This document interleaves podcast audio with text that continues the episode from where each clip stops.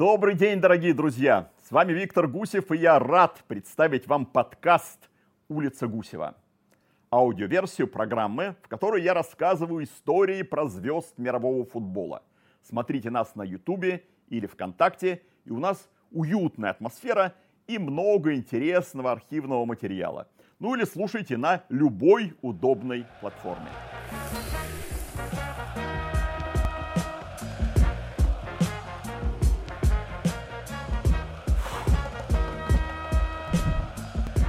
Тренерская карьера Валерия Карпина длится уже почти 15 лет. За это время он шесть раз признавался тренером месяца в чемпионате России, дважды брал со «Спартаком» серебряные медали и выводил в Еврокубке Ростов.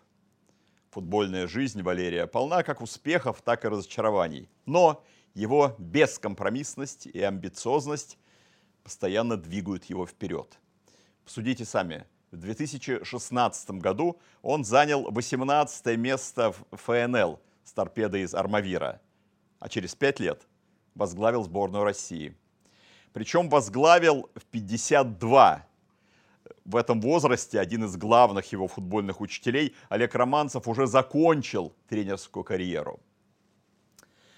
Что же касается Карпина, то его тренерская карьера кажется очень далека от завершения – Поговорим о ней в другой раз. А сегодня оглянемся на Карпина-футболиста. Мы хорошо знаем его как яркого и уверенного в себе человека.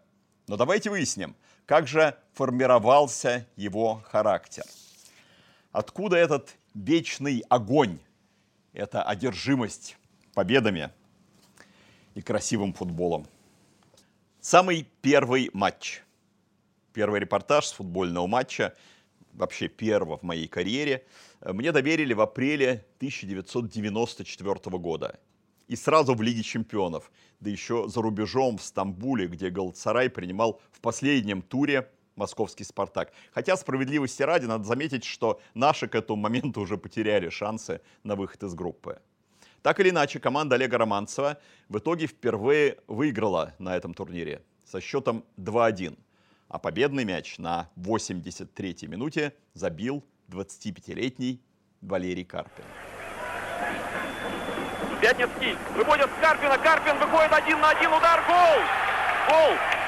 Отличный пас Пятницкого. Валерий Карпин великолепно обыграл одного защитника в районе 11-метровой отметки прокинул мяч мимо еще одного... Через 8 лет на чемпионате мира в Японии я комментировал матчи и работал пресс-атташе сборной России у того же Романцева.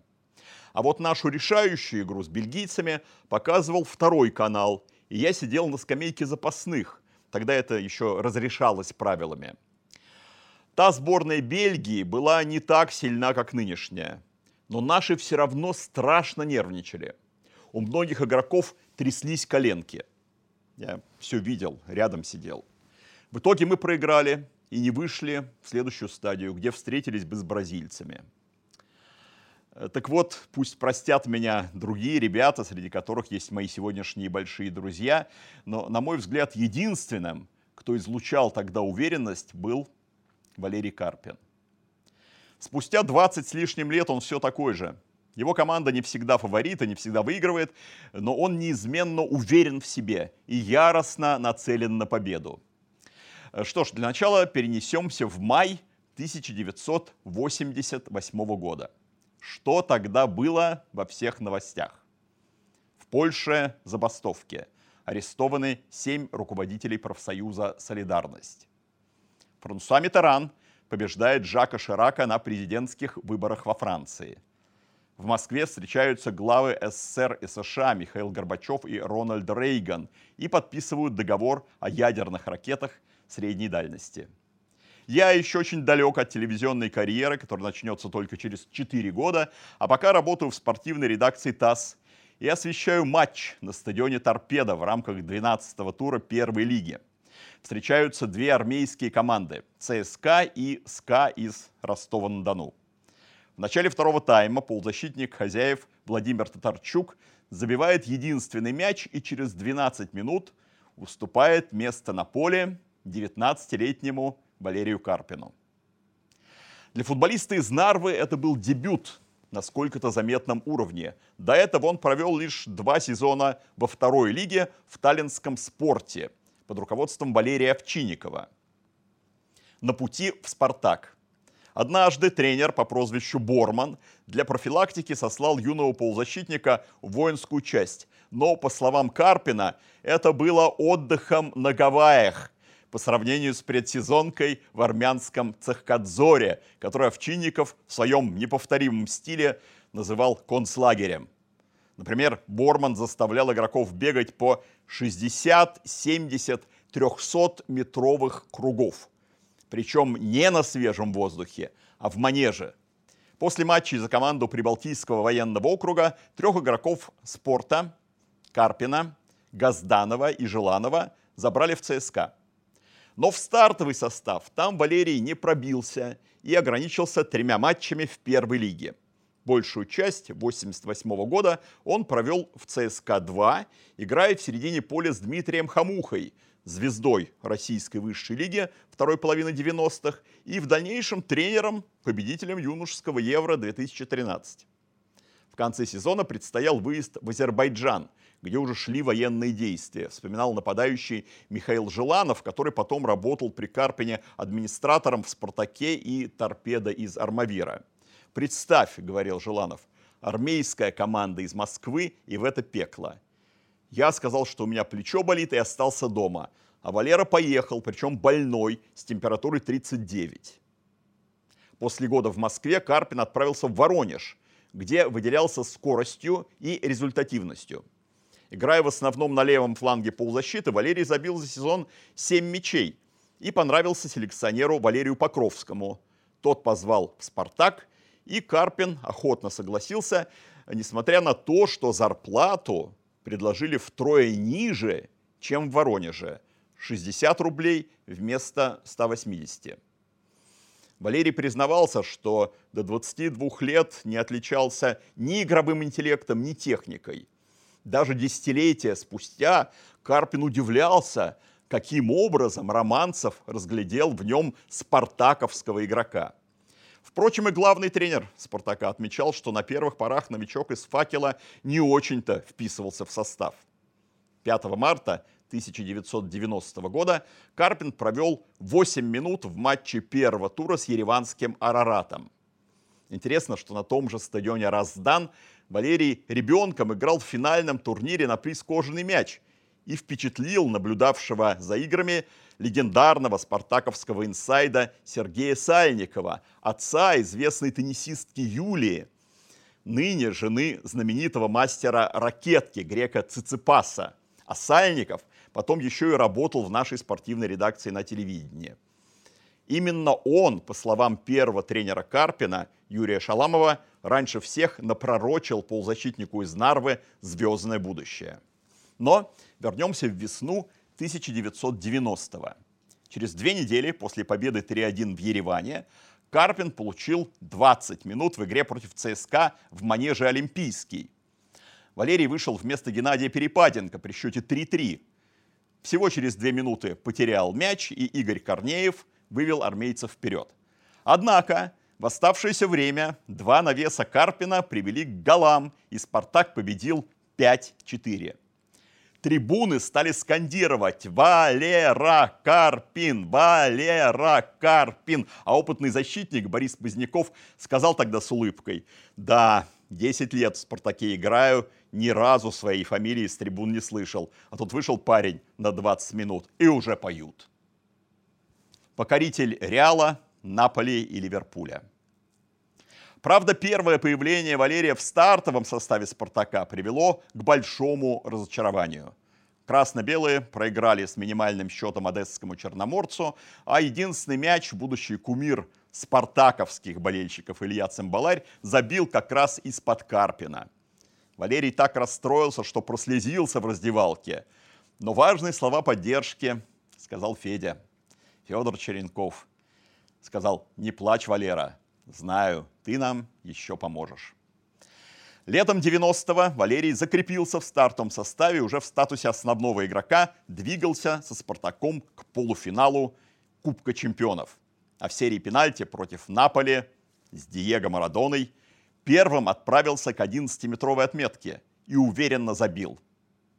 В следующем раунде Карпин со своими партнерами Дмитрием Радченко, Игорем Шалимовым и другими обыграл на Сантьяго Бернабеу Реал. Но, как ни странно, даже тогда, по словам Валерия, он не был до конца уверен в том, что соответствует уровню Спартака. Карпин рассказывал, что игроком по-настоящему высокого уровня он сполна ощутил себя только на третий год в «Спартаке». А конкретно в конце апреля 1992 года, когда Анатолий Бышевец вызвал его в сборную на товарищеский матч с Англией и в середине второго тайма выпустил вместо Андрея Кончильскиса. Дебют в сборной вдохнул новые силы. В товарищеской игре с Мексикой в августе 92-го Карпин забил первый мяч в истории сборной России. А потом еще и отдал пас Дмитрию Попову, гол которого зафиксировал окончательный счет эпохальной для нашей страны встречи 2-0. За клуб же во второй половине 92 года Карпин забил сразу 9 мячей. Причем два из них в 1-8 финала Кубка Кубков с Ливерпулем. И именно тогда на Валерия обратил внимание валийский тренер Джон Тошек, который возглавлял Реал Соседат. В 94-м мне предложили ряд футболистов, многие из которых потом тоже перебрались в Испанию. Анопка, Радченко, Никифоров, вспоминал Тошек. Но я выбрал Карпина. Я видел, как этот футболист действовал на позиции крайнего полузащитника, но хотел, чтобы в моей команде он играл в центре поля. Карпину тогда было 25 лет, и он мне очень нравился. Настоящий боец, хорошо двигался, просил мяч – его трансфер не был простым. У нас спросили более 80 миллионов песет. На тот момент около 500 тысяч долларов. Нам казалось, что это очень много. Но мы очень хотели именно этого игрока. За полтора года до отъезда в Сан-Себастьян Карпин, играя с температурой, забил два мяча Фейнорду в четвертьфинале Кубка Кубков. А в конце 93-го, перед чемпионатом мира в США, подписал печально известное письмо 14. Если, правда, большинство футболистов высказывали недовольство материально-техническим обеспечением сборной, то Карпин напирал на то, что у команды э, нет игры. Ну и, скажем, прямо был недоволен тем, что главный тренер Павел Садырин отдает предпочтение на правом фланге полузащиты Андрею Кончельскису. Для меня главное, чтобы заменили Садырина, гневно заявлял Карпин. Ведь он слепо отдает предпочтение легионерам. Иногда складывается впечатление, что достаточно лишь уехать на Запад, в третью лигу, чтобы оказаться в сборной. Второй Марадона. Кончельскис, впрочем, тоже отказался играть за сборную и стоял на своем до конца, хотя перед чемпионатом мира многие из подписантов передумали.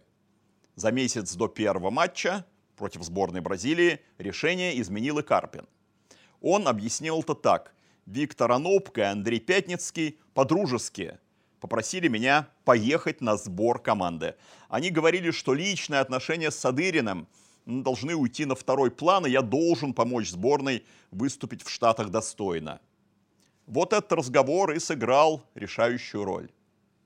Когда Карпин тренировался со сборной в Новогорске, к нему прилетели на переговоры представители Реал Сосьедада. Их первое контрактное предложение Валерия не устроило, и испанцы привезли улучшенный вариант.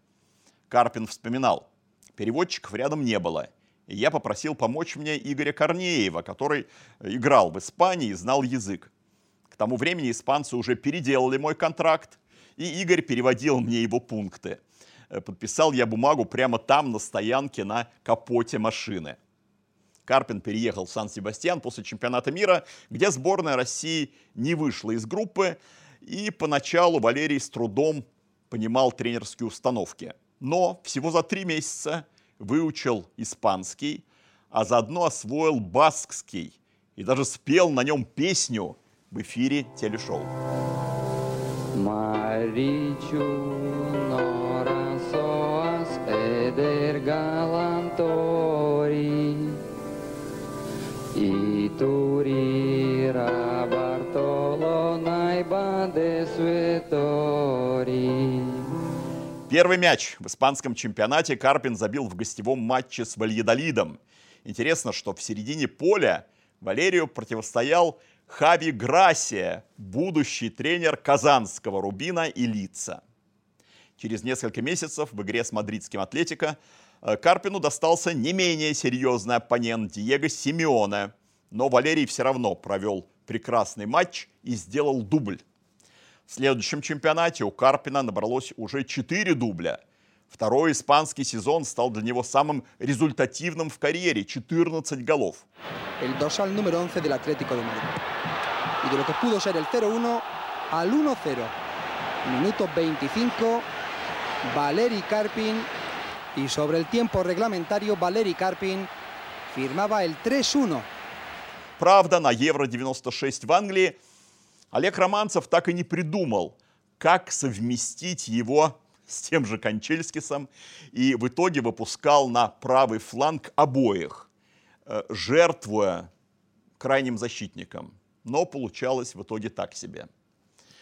Из-за Кончельскиса мне приходилось играть без правого защитника, вспоминал Романцев. В состав лучше вписывался Карпин. И когда я выпускал обоих, они друг друга съедали. Когда выходил только один, то другой обижался. На том Евро Валерий ограничился голевым пасом Цимбаларю в матче первого тура с Италией. Но и этого хватило, чтобы Валенсия сделала Карпина самым дорогим игроком в своей истории, заплатив за него 8 миллионов долларов. За новый клуб Валерий забивал и Реалу, и Барселоне – он вошел в пятерку лучших бомбардиров команды в сезоне 96-97. Арагонес командует вперед. И призыв тренера услышан Валерием Карпиным. Его изящный удар с линии штрафной Витор Бай отразить не смог. 2-2. Но, как выяснилось, ждали от Карпина большего. Смотрели на меня поначалу как на гения, который должен брать мяч, обводить 11 игроков соперника и закатывать его в сетку, говорил Валерий. Валенсийцы верили, что в клубе появился второй Марадона. Я не Марадона и не Зидан, а командный игрок, который не может сотворить чудо без помощи партнеров. В общем, в какой-то момент я опустил руки, решив, что Валенсия не моя команда. В этом есть и моя вина, потому что нельзя сдаваться ни при каких обстоятельствах. Сельта и сборная. После сезона в Валенсии – Карпин отказал турецкому Бешикташу и долго размышлял над предложением Сельты. Но после разговора с Александром Мостовым и тренером Хавьером Ируретой все же согласился на годичную аренду. До прихода Валерия Мостовой чувствовал себя в Сельте не в своей тарелке. Команда боролась за выживание, а россиянин не скрывал недовольства условиями для тренировок и примитивной тактикой тренера Фернандо Кастро. Сменивший Кастро, Хабьер и Рурета – рассчитывал оживить Мостового с помощью Карпина, и надежды оправдались сполна. Уже после пятого тура Сельта взлетела на третье место, а Карпину игра по схеме 4-4-2 напоминала романцевский «Спартак», где он также дебютировал рядом с Мостовым.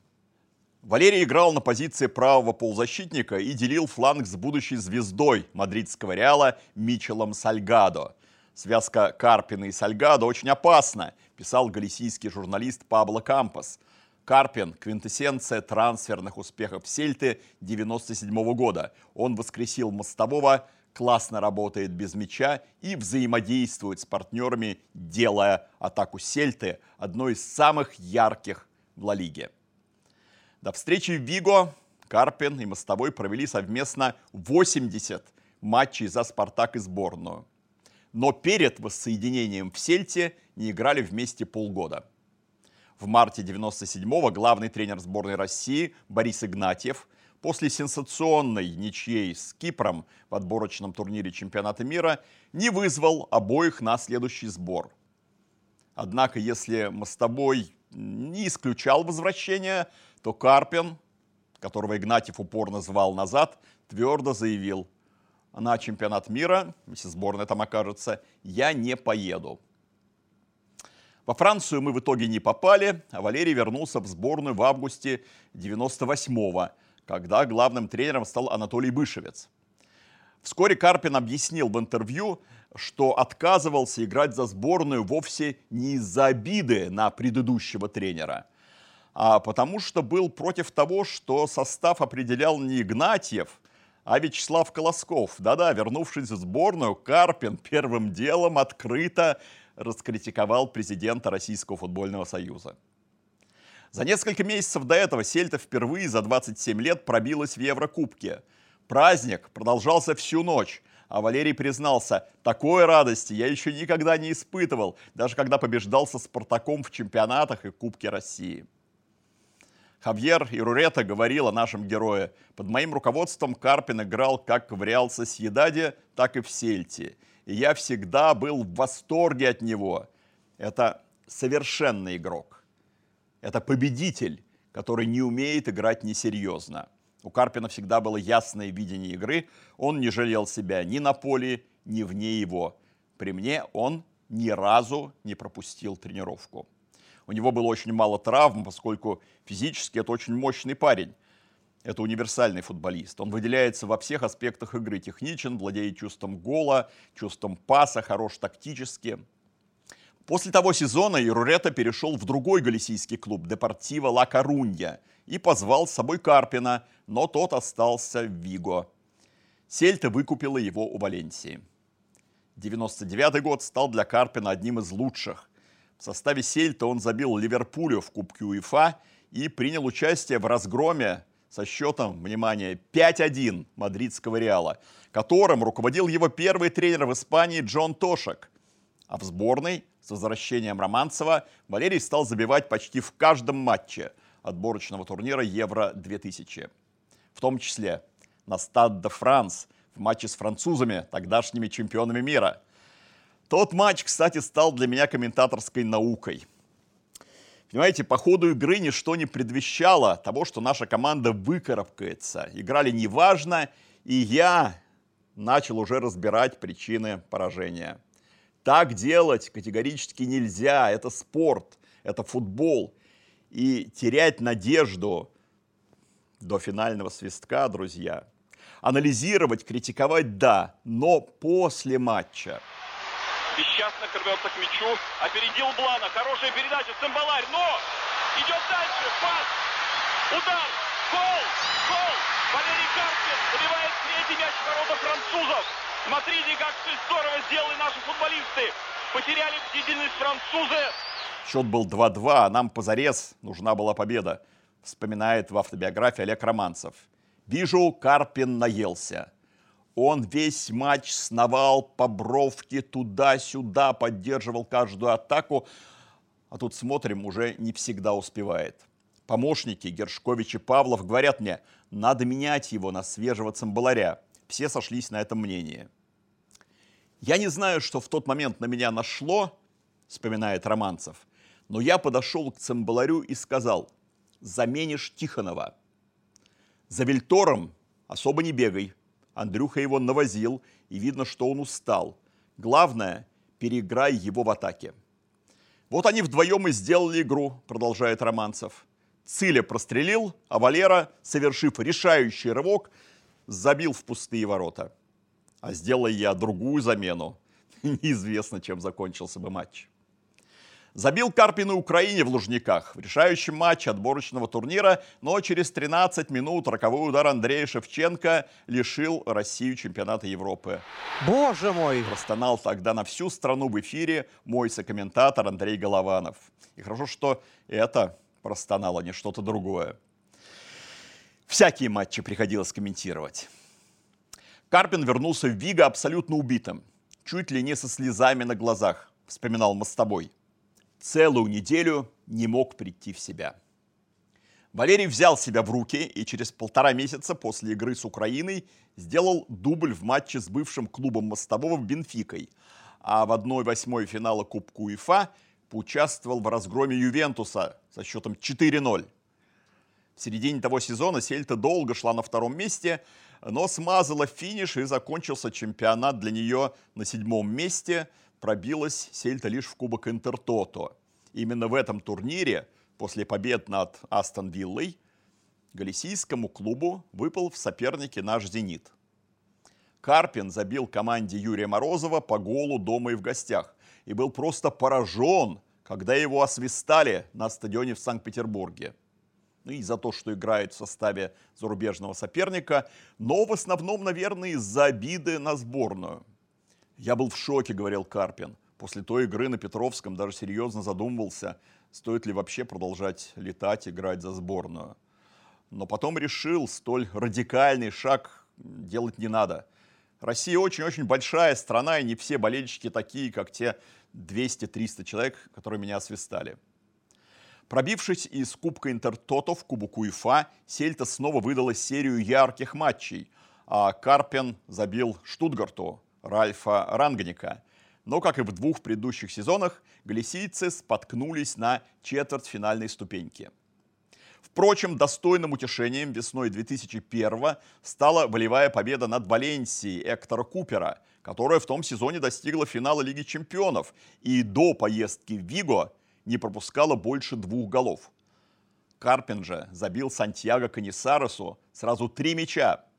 И что самое потрясающее, уместил хет-трик в 15 минут. Ojo a Carpin, la va a pegar, pierna derecha y el gol. El gol para el Celta, sentenciado Валерий Карпин. El partido Если Мостовой считал Вига слишком маленьким и провинциальным городом, то Карпин, наоборот, проникся галисийским уютом и хотел играть за Сельту до конца карьеры.